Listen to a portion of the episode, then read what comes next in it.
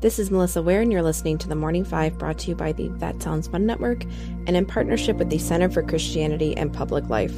Today is Thursday, August 3rd, 2023. For our scripture today, I'm going to finish reading from Ephesians 3. For this reason, I kneel before the Father, from whom every family in heaven and on earth derives its name.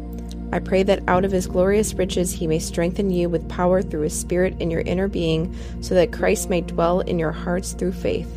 And I pray that you, being rooted and established in love, may have power, together with all the Lord's holy people, to grasp how wide and long and high and deep is the love of Christ, and to know this love that surpasses knowledge, that you may be filled to the measure of all the fullness of God.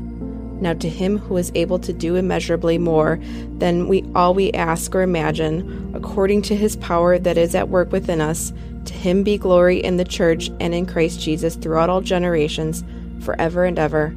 Amen. May God bless the reading of his word.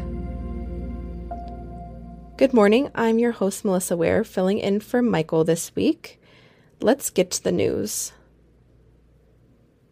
The U.S. State Department ordered the partial evacuation of embassy staff from Niger's capital Niamey yesterday due to last week's military coup in the West African nation. The Pentagon suspended security cooperation, including counterterrorism training with soldiers in Niger following an attack on the French embassy in Niamey Sunday by coup supporters. Secretary of State Antony Blinken made clear that the release of President Mohamed Bazoum and the, quote, restoration of the democratic order, end quote, is essential for continued security in the country.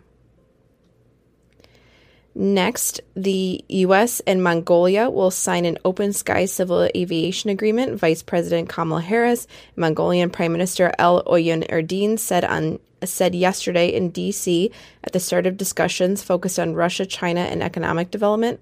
Their meeting in D.C. comes as the Biden administration works to ease tensions with China and Russia's ongoing war in Ukraine.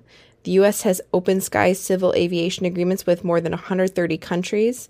Uh, these kinds of agreements grant airlines from both countries the right to operate in each other's countries. It liberalizes airline regulations and imposes safety and security standards. The deal is supposed to give Mongolia a U.S. backed alternative for economic development since Mongolia relies heavily on Russia and China in its economy.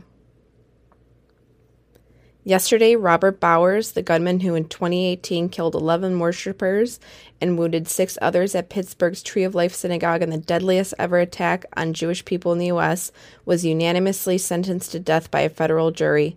The decision to sentence the gunman to death had to be unanimous.